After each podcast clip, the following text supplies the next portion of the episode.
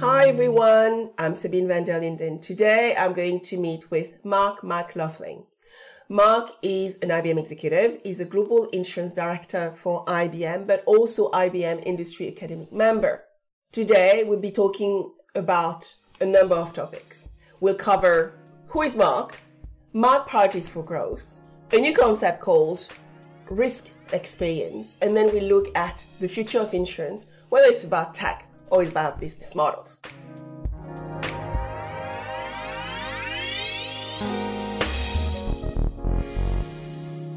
Hi everyone. Today I have the great pleasure to be with Mark McLaughlin from IBM, executive, insurtech and insurance expert.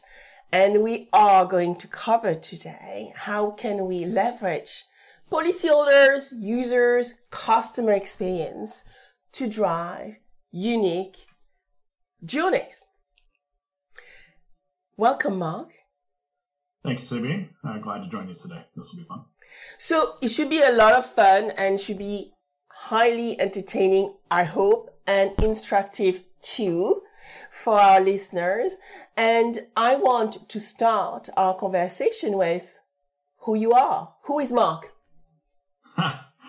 well, uh, you know, from a professional standpoint, uh, I lead a strategy for the insurance vertical for IBM. Uh, pull together our hardware, our software, our cloud, our services, and our business partners, many of whom are insurtechs, to solve insurance problems. Right? You know, we don't talk about MIPS or throughput or you know training times. We talk about claims and underwriting and policy administration. So. Um, been doing that for a long time uh, in a number of different contexts. Uh, you know, uh, working in the insurance industry for uh, 20 plus years. Let's just leave it at that. And uh, you know, uh, some of the first systems that I programmed were back in the 90s, doing AI for underwriting. got to automated underwriting 95%. And They're still running today, so you know that tells you something about the industry or something about my coding skills. Probably, probably more the former. Um, you know, that's it you remember you said you were doing AI for underwriting, and I remember, you know, I work with IBM too. We used to do a lot of predictive analytics, right? Advanced analytics in the time, and helping insurers with underwriting and claims to try to automate and actually do what we call at the time next best actions. Mm-hmm. Exactly. Um, I, I during the dot com years, I ran a CRM consultancy, and and that idea of sort of what's the right next thing to do that will maximize my value to the customer and in turn the, the, the, customer's value to me? That's a space that's that's been of interest to me for a long time. So i actually uh, you know do, do a fair amount uh, not just in claims and underwriting but out in out in the distribution and marketing spaces as well. Mark why ibm so what brought you to this amazing can i say amazing giant um, you know, IBM, I, I, I think, um, you know, has a pedigree of uh, innovation, you know, that's been built over many years. Um, IBM Research is, is one of the great research institutions in the world. Um, growing up in suburban New Jersey, I actually interned at Bell Labs uh, back uh, when that was a big uh, innovation center around the world. you know, I think they've, they've turned it into some, some other company now. But, um, that idea of, of taking innovation and, and, and deploying that in, in ways that are helpful to individuals, that are helpful to society, that are helpful to solving real problems around risk. Um, you know, that's that's an area that's very exciting to me. And you know, those are the types of solutions that I've worked on in my IBM career and, and, and in Stops previously. You know, one of my most amazing memory is when I used to go to the IBM training in New York and New Jersey and uh, you have this amazing building over there and you have all the scientists and the whole history of IBM. And I used to walk through, you know, looking at the momentous um, around the campus. And I have those amazing memories to meet the scientists and the educate, educators, right, uh, in the building and their passion for the technology and also for uh, the education they gave us as employee at the time. that uh, that technology investment, you know, it pays off in, in in odd ways sometimes, right? You know, research, you know, sometimes takes on these things that are five and ten years out, right? And quantum's a good example of of that investment right now. But Watson, that one time was, you know, that same sort of, you know, 10 year moonshot uh, type investment. And, you know, just being able to show clients, you know, the, the, the, set for the IBM Jeopardy appearance, you know, with Watson was, you know, it's a really exciting thing to do. And, and then coming back and saying, how does that apply to solving a risk problem for an end insured at an insurance company? Right. You know, I, I that blending of sort of the, the, the, blue sky research into practical is is something that uh, you know I, I find personally very interesting and is something that IBM does pretty well. So moving from you know the background, I would love for you to tell us what are your most memorable events of the past eighteen months.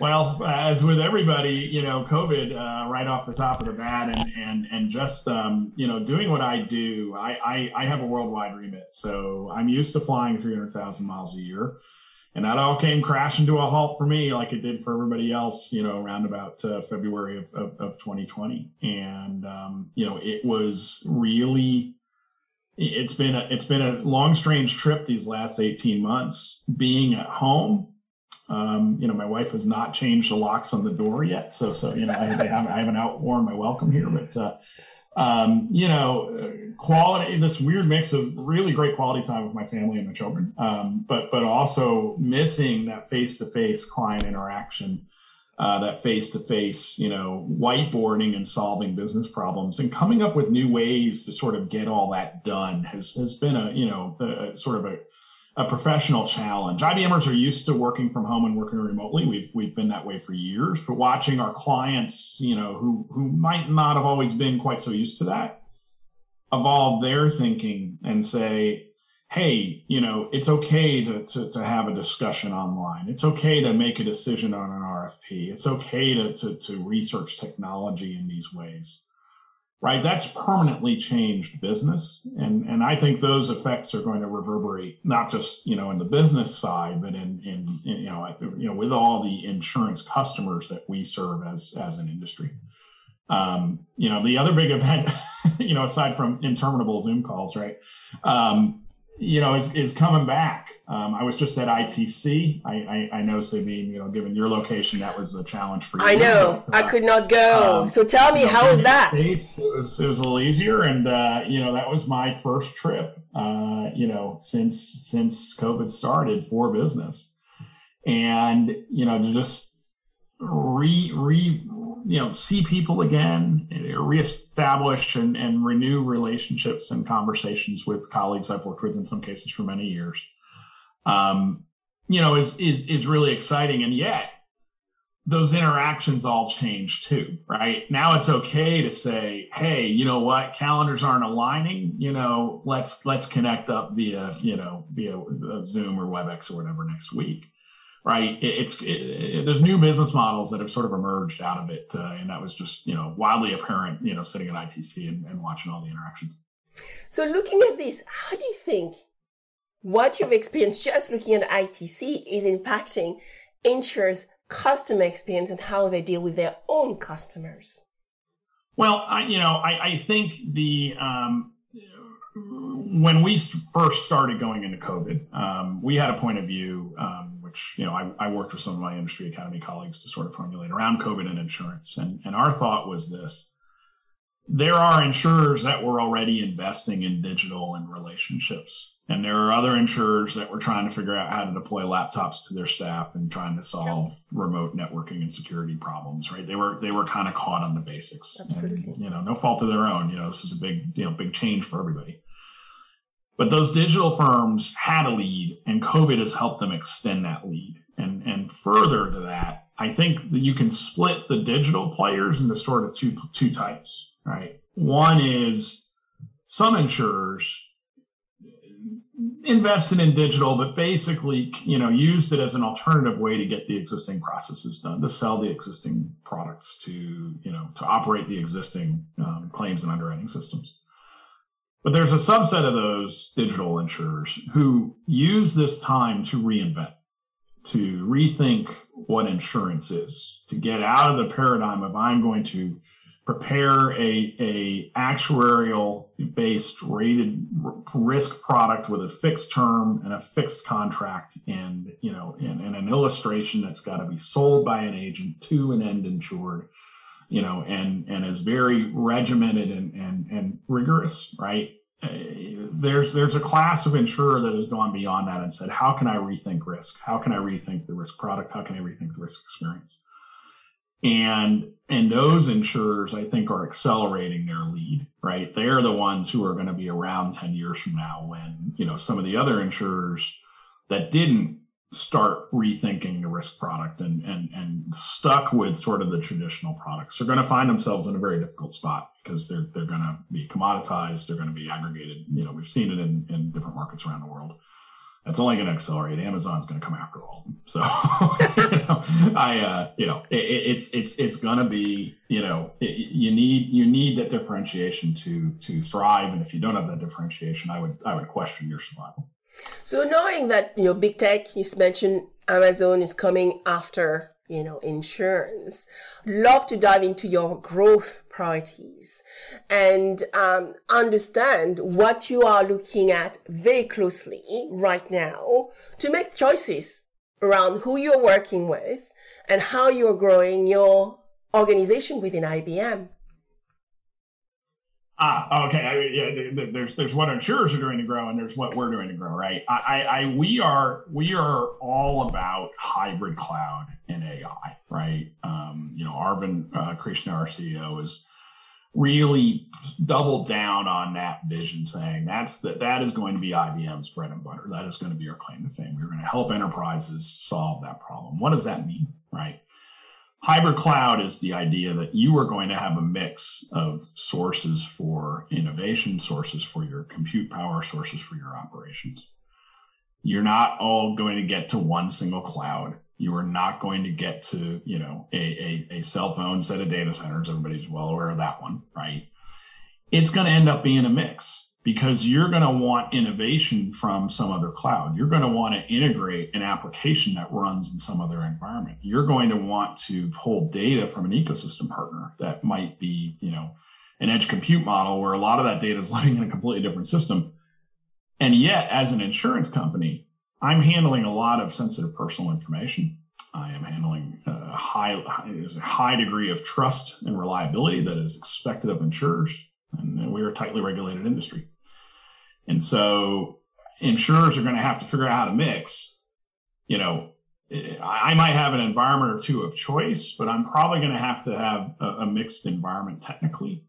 How do I secure across that? How do I monitor across that? How do I connect quickly across all that? And how do I do that at speed? Because you know, I, I, may cut a deal with a telematics partner today, or uh, you know, a, a, a, distribution arrangement with a retailer today. I might have three more retailers tomorrow, or the one I have might kick me to the curb and go go find somebody else, and I'm going to have to go rethink my retail strategy, right? So, so I can't predict, you know, hey, everybody's going to partner with X style of firm, or everybody's going to pull this set of data. What I can predict is that those things are going to change over time. As an insurance company, you need to be able to manage across that. And where IBM's plan is, is we are going to help companies manage that hybrid cloud complexity we're going to help them deploy AI to simplify it and to automate it where it makes sense. And we're going to help use those tools to help the humans in the process, you know, really add the value where the humans should be adding the value, right? Don't fill out change of address forms, right? Build relationships with end insurers, right? And, and, and help guide them to risk decisions that, that are still going to be complex in this world, maybe even more complex, right? you are actually bringing quite a few items. So hybrid clouds, right? On premise and off premise it means that businesses have flexibility, I guess, as to how, what they do. Mm-hmm. You also yep. covered the fact that we have to, to understand risk. We need to be able to um, understand how we do privacy and security um, in both areas, leveraging new technology like, such as artificial intelligence. And you also talk about augmented individual. Um, I think there is this new term around this um, human in the process thing where you actually, you know, need to mix artificial intelligence and people, which leads to, I think, some aspect of ethical AI. Can you actually go into a little bit deeper around those three points, you know, hybrid and what that means from absolutely. So let's let's think about it from what an insurer is trying to do. And and you know you're you, you are as an insurer trying to engage with people on risk. You're, you're having to do that digitally which isn't just automating your old stuff or putting it on the web right? It's now multiple channels right? It's it's it's it's social media it's it's text and and uh, you know and, and and voice interaction. It is face to face you know a lot of video calls right there's a lot of different interaction models and a lot of different players that you can have those conversations with. And you as an insurer trying to figure out how to how to offer risk products and services in, in that environment right?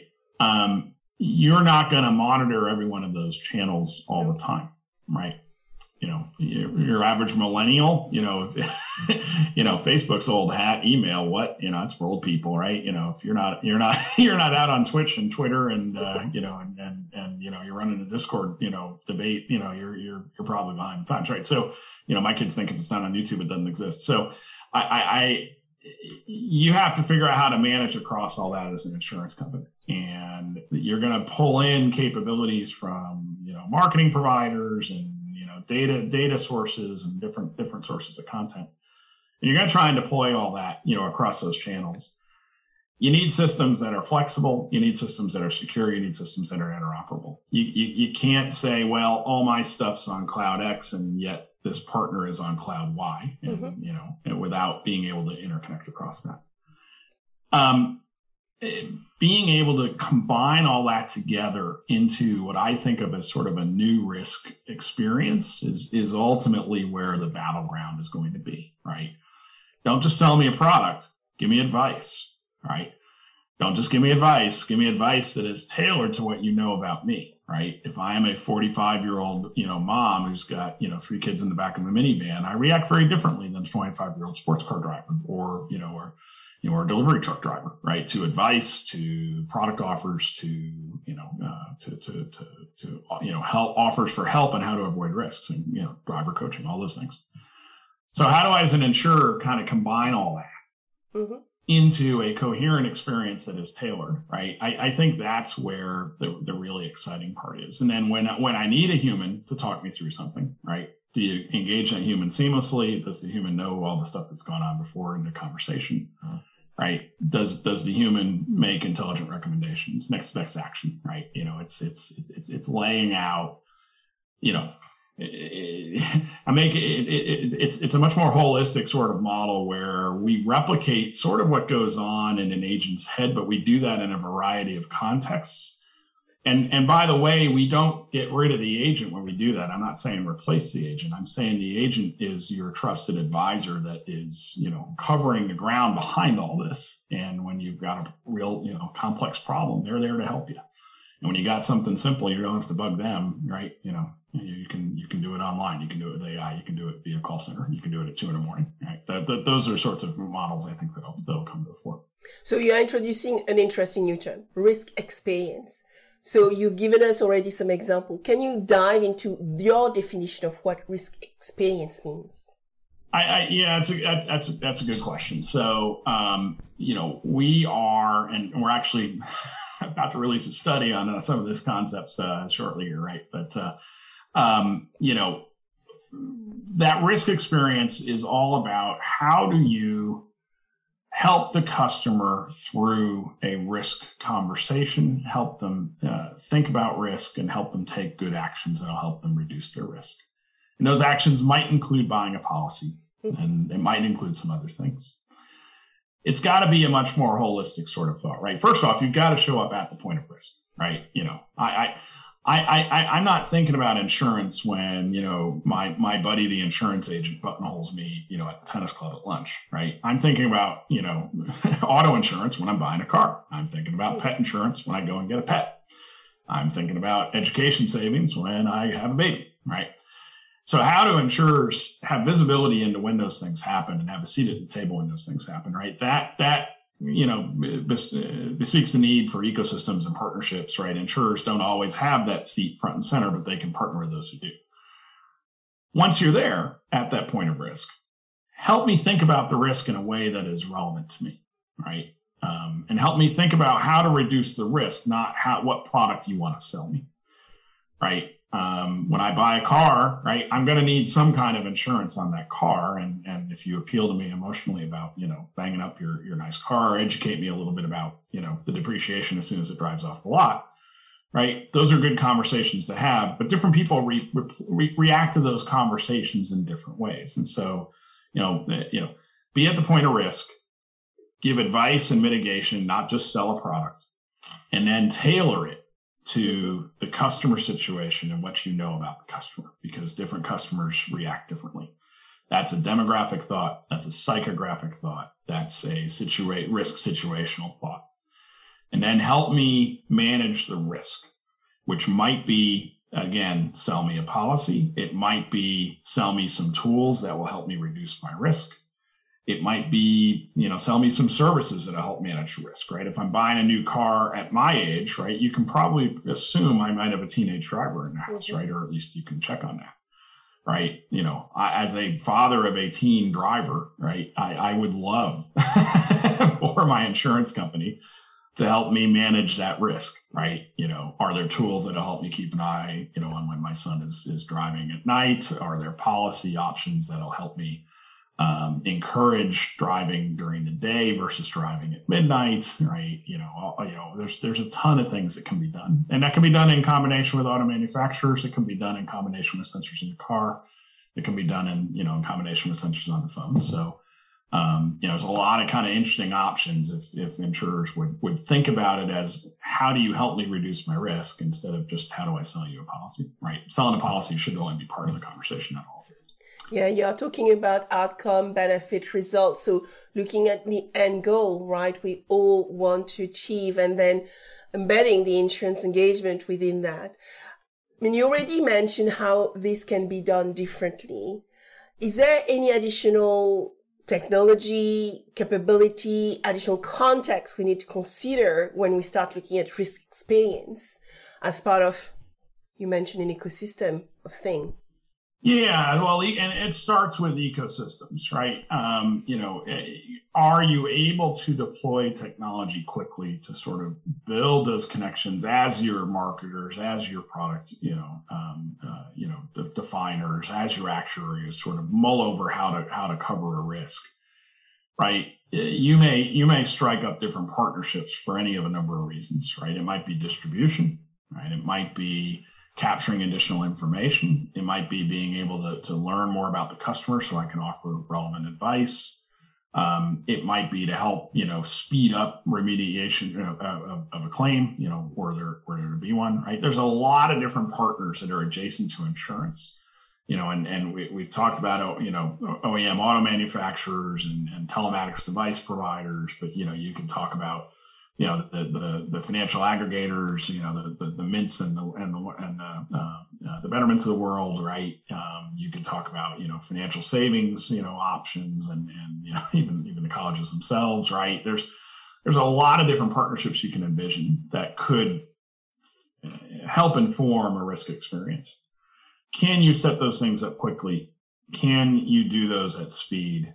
Can you maintain security and can you maintain you know the the, the uptime and, and failover and all the stuff that IT people worry about in terms of stability, right? Can you keep all those things operational?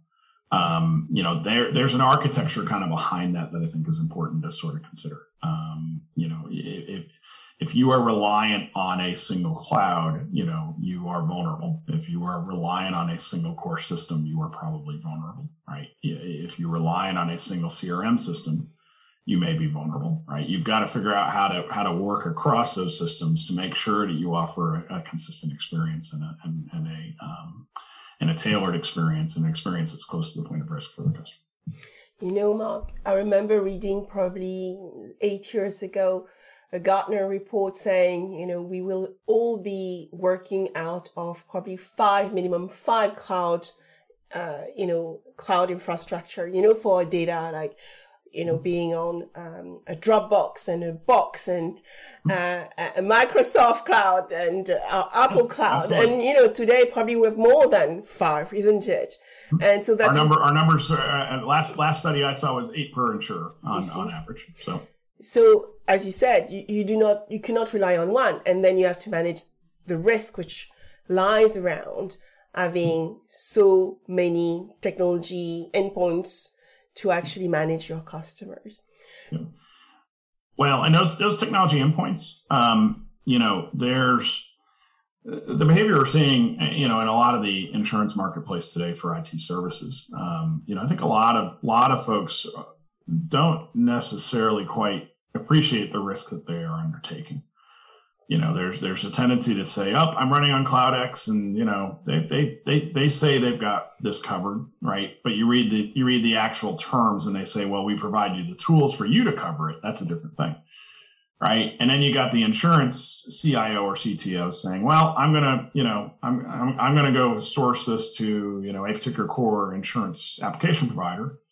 Oh, well, they've got an SLA, I'm covered, right? And and no one's kind of working through the process and saying, are you really covered all the way across the board? Can you can you verify that that you know your data is not running afoul of GDPR? Can you verify that your data is destroyed when you know when you you yeah. you ask for it to be destroyed?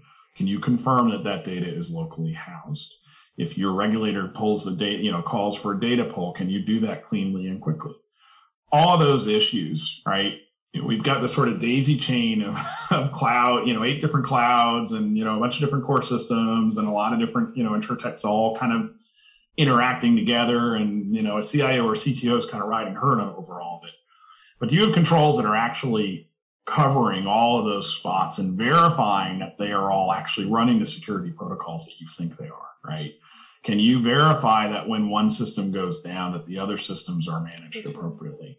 Uh, you know, those are the sorts of things where, you know, having a, a, good architecture kind of behind all this, and then the right security, the right controls, the right open systems, you know, that that help you manage across that. I, that, that those become more important as insurers go down this path, right?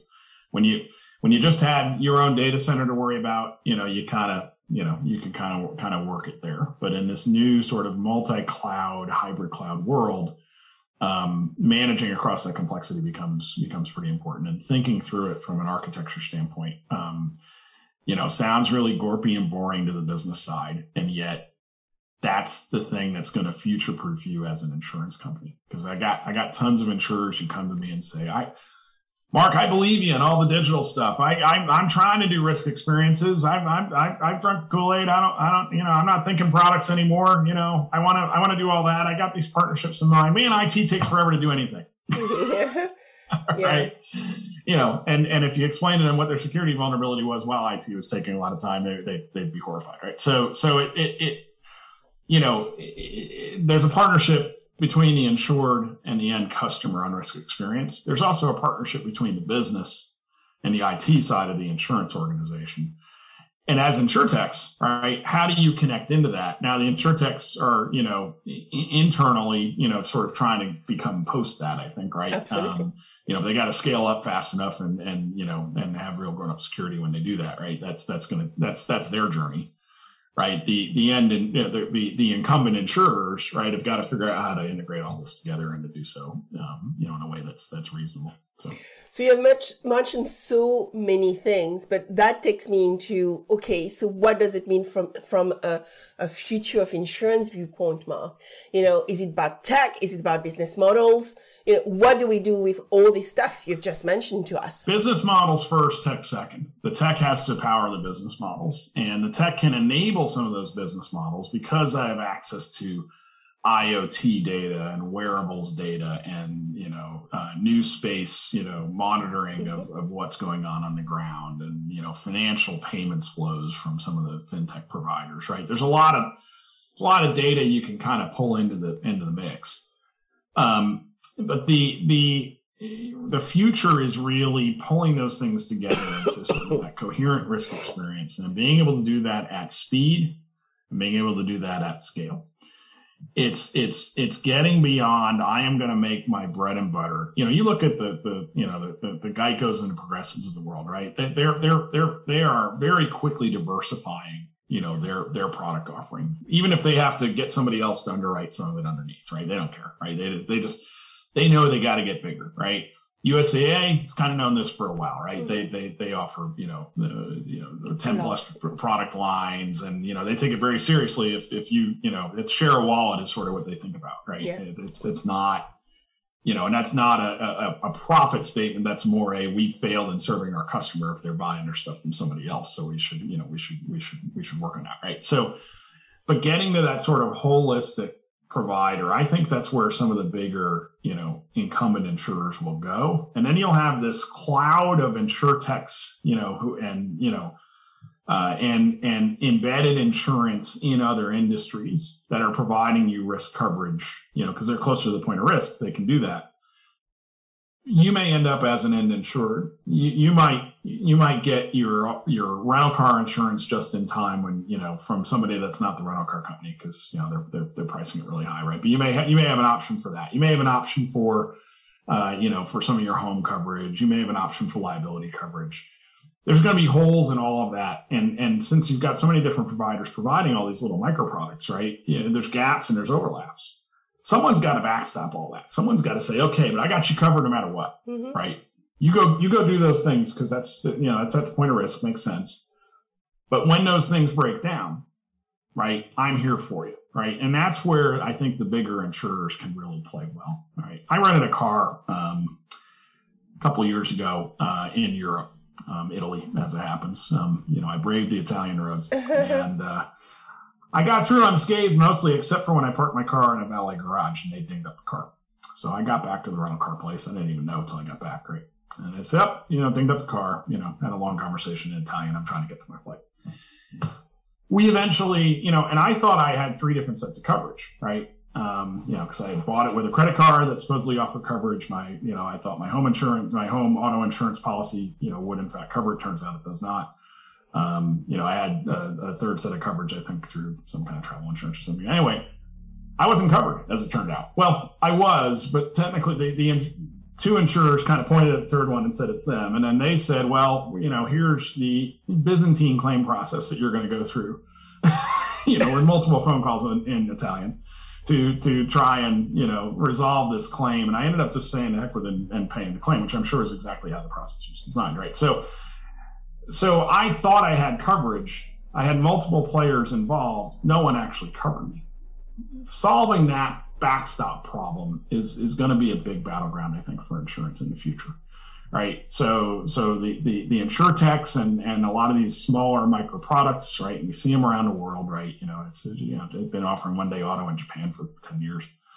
Right. Those sorts of products have a role, but you still have a, a, bigger set of risk kind of around all that that someone's going to have to cover and and i think that's kind of the future right and and that backstop risk by the way that's a lot harder risk for you know an internet giant to come in and and you know and commoditize right you know um, i think of it a lot you know it's a lot like travel the travel industry right you know when expedia and Travelocity and those guys all came along, right? Travel agents, you used to call up your travel agent, book a flight, right? And you know, and they booked the flight and got a 12% commission. And you know, and you know, it was easier than, you know, whatever you had to do with the airline. The web wasn't there. So, you know, okay, everybody was kind of, you know, fat, dumb, and happy, right? The, the travel industry got upended by all this. And 90% of those travel agents are gone, right? Yeah. But the last 10% are providing that concierge level of service, right? And when I booked my honeymoon with my wife, darn well I paid 450 bucks to that travel agent to go make sure everything was spick and span, and it worked. It was great, mm-hmm. right? They make a very, you know, those, those top end agents make a good living. And I think that's where insurance may end up, right? A set of micro products and then that kind of kind of big holistic, you know, risk risk experience style backstop coverage. Do you think actually today the traditional insurer can serve um, a Gen Z or millennial, right? You know, they are expecting push button coverage, real time, you know, satisfaction first. And um, therefore looking for something which is much more serviceable. What's your view? Um, I I think it is possible for insurers to do it, but they they've got a ways to go. To they don't think quite as they don't move quite as quickly, and yeah. they don't always think about the problem quite the same way. As an insurtech. So, so I had a conversation with a millennial. Um, a colleague of mine's uh, daughter had just taken a job at a large insurance broker, and I called her up, congratulated her, said, "Hey, if you, you know, need a hand, I know the industry pretty well." And and we were talking about, and she moved to a new city, and she said, and I said, well, okay, make sure you got your renter's insurance, right? and she goes, oh, I already got that covered. You know, I did it all online. I said, oh, really? Do tell. I said, okay, lemonade, right? And goes, she goes, yeah, you know, it's lemonade. It was so easy. That was her comment, right? I think insurers have to make it easy for those entry level sorts of value propositions, right? And and the big battle, you know, between the insurtechs and the insure and you know the bigger insurers is, you know, that that colleague, that friend is gonna, you know, her her financial needs are gonna gonna mature, right? You know, mm-hmm. she's gonna you know move from renting to to buying a home. She's gonna buy a car, right? She's gonna get married, and you know, and have kids, right? All those things, you know, create a much more complex financial life you know, is Lemonade going to scale up fast enough to cover all that, or, or is she going to move to another, you know, to to a bigger insurance company and sort of graduate, so to speak, you know, or do they partner and figure out a transition plan, or does somebody buy somebody, right? you know, and I'll, I'll leave out who, you know, who might buy who. I, am a little leery of that last one because I've seen, you know, we we we did we we've scoured, you know, the the annals of insurance trying to find instances where a big insurer bought an insurtech and and actually got value out at the end of the day. And there's a lot of train wrecks. Um, and and not a lot of value being you know created. You know, it tends to be value dilutive. So so I don't think acquisition is is really the way to go. I think it's going to be more partnership um, because I think the insurtechs bring that that that slick interaction and you know that understanding of millennials, you know, in a way that's very quick, uh, you know, quickly developed. And the insurers can get there. It's going to take them some time, um, you know, but but the insurers have a ton of you know a, a ton of risk expertise and you know, a financial position and a regulatory relationship where they, they've got some things to bring to the table too. So, so it ends up being cooperative, I think. Yeah. I mean, when you look at both worlds, so when I interact with insurers and insurtech, it's like, you know, two overlapping circles where the insurer provide, you know, distribution, infrastructure, knowledge, regulation.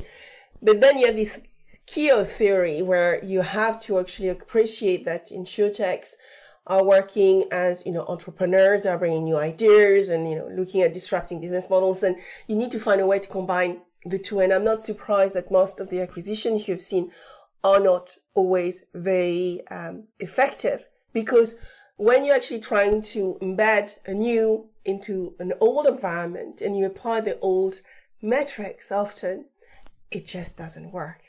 Yeah, but Sabine, is that is that the old the young people and the old people, or is that the young tech and the old tech, or is it the young interaction model and the old interaction model? Right? Uh, you know, it's all about. You're right. It's all about really understanding what can be mixed as part of the uh, you know new juice yeah. in some ways, and sometimes you know the oil and the milk will not mix because they have not been thought through correctly. No, exactly. But I, I, will tell you, we've done we've done longitudinal studies over the years. Um, you know, we're one of the one of the few entities doing you know the the multi thousand and you know many country mm-hmm. you know consumer studies in insurance.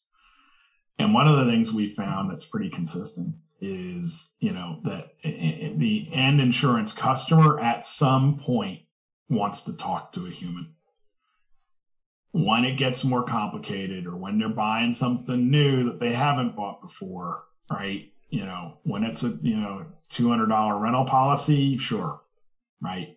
You know, you start getting into million dollar life insurance policies, you know, I think you start running into situations where they're going to want some of that human interaction and some of that more, um, you know, it, it, it's not all going to be digital.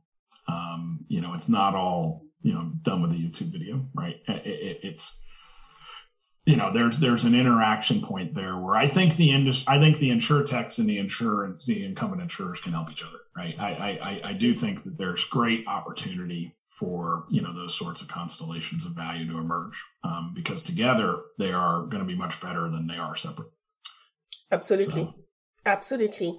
Which takes me to, you know, another question I have for you around technology and how technology plays uh, in this uh, conundrum. You know, we often talk about data, being the oil of, um, you know, everything today, you know, the gold, the oil. We, we, we mentioned recently maybe renewable energy for our future.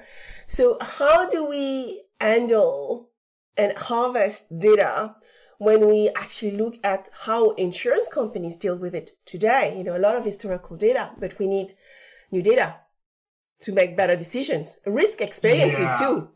Well, a couple of things, right? First, first off, you know, the, the broader, you know, a set of information you can assemble, the, the, the better. And and insurers have a lot of incumbent data internally that they probably have a tough time harvesting because it's all split out on those, you know, 14 policy administration systems and eight clouds.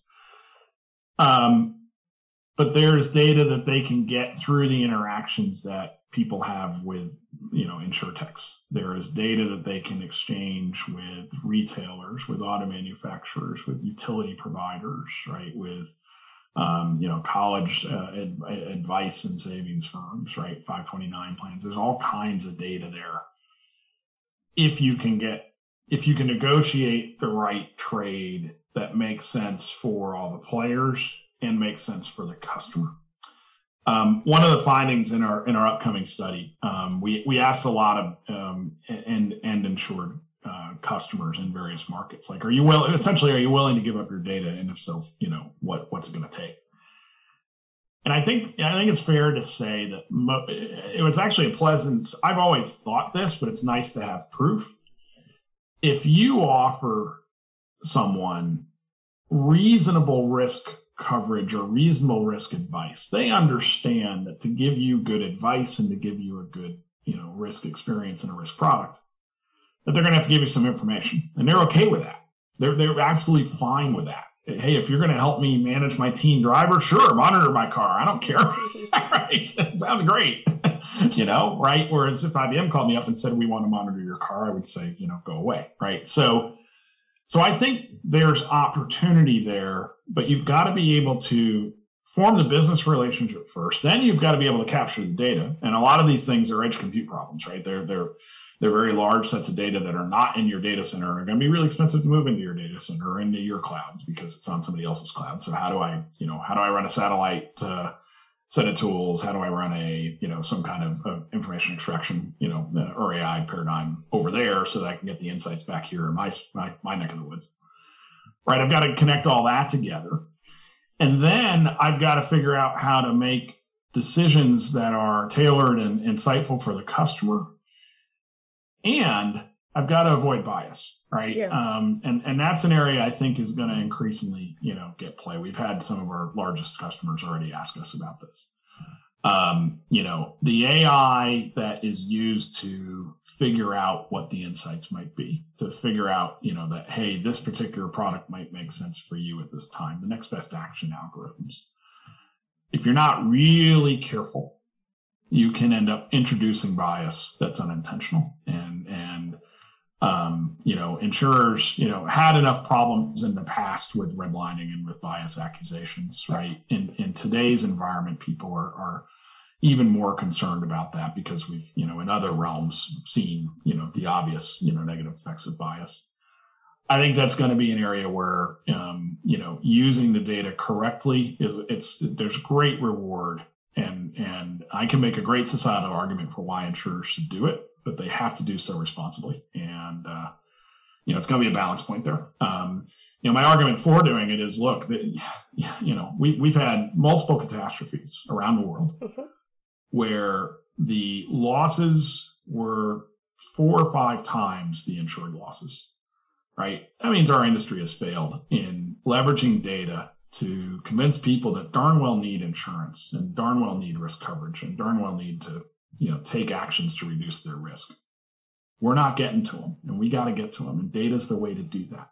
We just have to do it in a way that's responsibly and, and as a fair trade and fair value to the customer.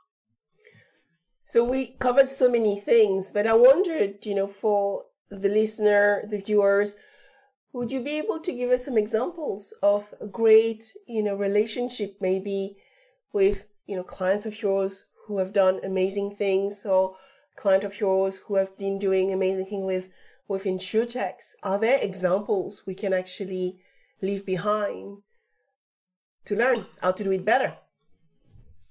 Yeah, I um um one of the things that I think we've we've seen um, work pretty well is using AI to help um, you know sort of make transactions a little bit smoother and and, and simpler for the end insured. Um, we had a, a, client in Japan um, who had a workforce that was very knowledgeable about you know their um, their their life insurance products um, and was very knowledgeable about how to help customers. But they were, you know, as as is happening in many mature art markets, right? The, both the customers and the employees were all getting older, and uh, it happens to all of us eventually. And you know, they were getting to the point where they were just losing so much expertise out the door to retirement that it was becoming really difficult to service. You know, a set of customers who, as they were getting older, right, needed you know more handholding more you know more patient interaction and discussion you know more questions answered. And so we deployed ai as sort of a force multiplier right? We we, we said all right how do we use you know watson and and the data that we've got about these customers and the data that we've got about the market right to not not just to automate the process? Because while that does add some value right you know a lot of these questions are pretty complicated but you use it as a way to help coach the folks on the phone and minute and sort of maximize their time on the phone. And and we've done this, you know, with a life insurer in Japan. We've done this with a credit insurer in the United States, right, where we've used AI to sort of optimize the, the, transaction in terms of who's talking to who, right? When the customer calls, do I route them to the person best able to answer their question? Do I route them to the person who is best suited to talk to that style of customer, right? It's a grandmother calling right? You, you, you think, geez, um, you know, eh, we should have the old person talk to that person. Actually, no. a lot of times it's have the young person talk to the old person. Yeah. It, it, ends up eh, working out pretty well, right? The data, the data kind of drives this stuff. But if you use those coaching tools, if you use those matching tools, if you use AI to sort of make sure that the transaction is, you know, informed well and is set up for success in the first place, right? A number of things happen, right? One is your call center can handle a lot more stuff. Right. Two, um, your call center actually re- it shows reduced turnover because your customer care is, experience overall is better, and you know your your CSRs don't get yelled at quite so much, and so they're you know, they're happier. They're talking to people they like, right? You know, it's it, there's a lot of knock on effects where if you use AI to sort of make these transactions a little bit smoother. Mm-hmm take the really simple ones and make them automated, right? We're, we're at a point with our, our customer care, we can, um, uh, you know, the, the metric they use in a call center is containment, right? We can, we can contain 80% of the calls, right? So 80% of them do get handled automatically because the AI is good enough to handle the change of address or, Hey, I want to, you know, change my deductible from 500 to a thousand, right? You know, or, or, you know, I want to, you know, I, I'm adding this piece of jewelry, right? I mean, the, the, these things are all manageable and so you're you're concentrating human attention on the stuff that really matters. And then you're helping those humans with the tools to have a really great conversation. And that makes everybody happier mm-hmm. and results in more efficiency and you know a better risk experience. That's wonderful. Mark, thank you so much for your time. What would be your last words of wisdom for our listeners? Um, you know, stay curious, uh, stay, uh, you know, informed on things going on outside your industry and outside your line of business and outside your market. You know, listen to great podcasts like Sabine's, but you know, listen to them, listen to them elsewhere, right? I, I read Adweek, right? I read a couple of different space publications, right? I read my own, I used to work in defense. I read some of that, you know, economics treatises. I, I, I stay broad because to build a great risk experience, you have to have that broad experience to, to think about the problem in different ways. If you get hung up on, I've got to automate my existing insurance process, and then, you know, it's going to get run over five years from now. don't, don't spend your time doing that, right? Figure out how to be a great risk partner. And to do that requires a, a very wide range of thought. And, uh, you know, I think, I think if you do that, right? And then build architecture to match those set of possibilities, right? Don't architect for today, architect for the five different tomorrows you might create, right? I, I you'll be successful and you will uh, you know, you will fend off the, you know, the internet competition. You know, if you're in insurtech, you know, you will have great interactions and, and opportunities to partner with others. If you're an insurer, you'll have, you know, a way to incorporate the insurtechs and you know, if you can't beat them, join them. And, uh, you know, um, you know, and if you're a regulator, you know, you, will end up with access to all of this in a way that's relatively seamless and, uh, you know, hopefully free from bias. So, um, you know, uh, kind of, you know, uh, exciting options for everybody as long as we think broadly. Thank you, Mark. So today we meet, met with Mark McLaughlin, IBM Executive, Global Insurance Director, IBM Industry Academy member. Where can we find you, Mark? You can find me on Twitter at McLmark, M-C-L-M-A-R-K. Uh, you can find me on LinkedIn at the same address. And uh, you know, we've got uh, blog uh, blogs uh, that I do occasionally with some of my IBM colleagues, and a big study coming out in November. So uh, if you're you're listening, uh, keep an eye out for that. Yes, and you will find Mark tweeting with me as well on Twitter, and also engaging on LinkedIn. So please, I just got to try and keep up with you, Sabine. I got a ways to go in the volume department. We're getting there. We're getting there. So appreciate your helping out. Thank you so much for this wonderful talk, and uh, we'll put it online. Thank you, Mark. Thanks so much.